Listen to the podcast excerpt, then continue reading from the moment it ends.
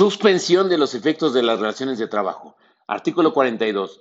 Son causas de suspensión temporal de las obligaciones de prestar el servicio y pagar el salario sin responsabilidad para el trabajador y el patrón. uno.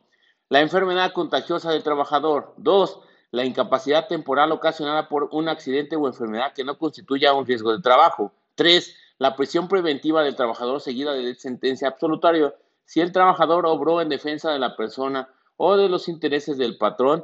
Tendrá este la obligación de pagar los salarios que hubiese dejado de percibir aquel. cuatro. El arresto del trabajador. cinco. El cumplimiento de los servicios y desempeño de los cargos mencionados en el artículo cincuenta de la Constitución y el de las obligaciones consignadas en el artículo treinta y uno, fracción tercera de la misma Constitución. Sexto, la designación de los trabajadores como representantes ante los organismos estatales, Comisión Nacional de los Salarios Mínimos, Comisión Nacional para la Participación de los Trabajadores en las Utilidades de las Empresas y otros semejantes. siete. La falta de los documentos que exijan las leyes y reglamentos necesarios para la prestación del servicio cuando sea imputable al trabajador. ocho. La conclusión de la temporada en el caso de los trabajadores contratados bajo esta modalidad.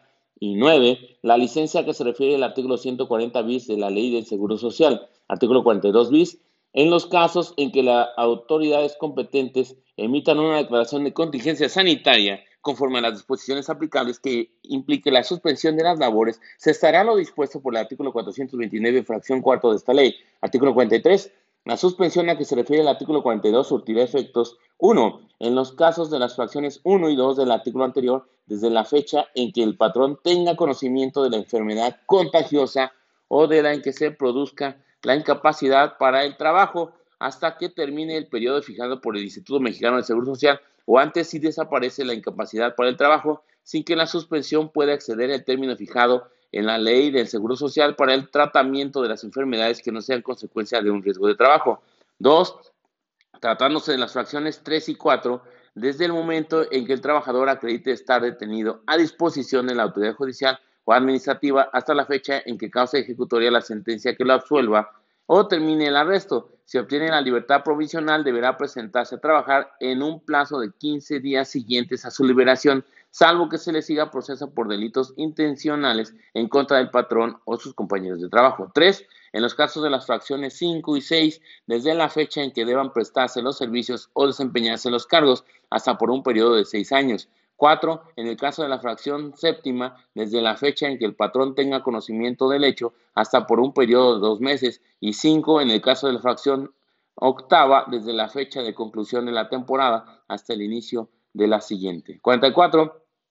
Cuando los trabajadores sean llamados para alistarse a servir en la Guardia Nacional, de conformidad con lo dispuesto en el artículo treinta y uno, fracción tercera de la Constitución, el tiempo de servicio se tomará en consideración para determinar su antigüedad. Artículo cuarenta y cinco. El trabajador deberá regresar a su trabajo, uno. En los casos de las fracciones uno, dos, cuatro y siete del artículo cuarenta y dos, al día siguiente de la fecha en que termine la causa de la suspensión, y dos. En los casos de las fracciones tres, cinco y seis del artículo cuarenta y dos, dentro de los quince días siguientes de terminación de la causa de la suspensión.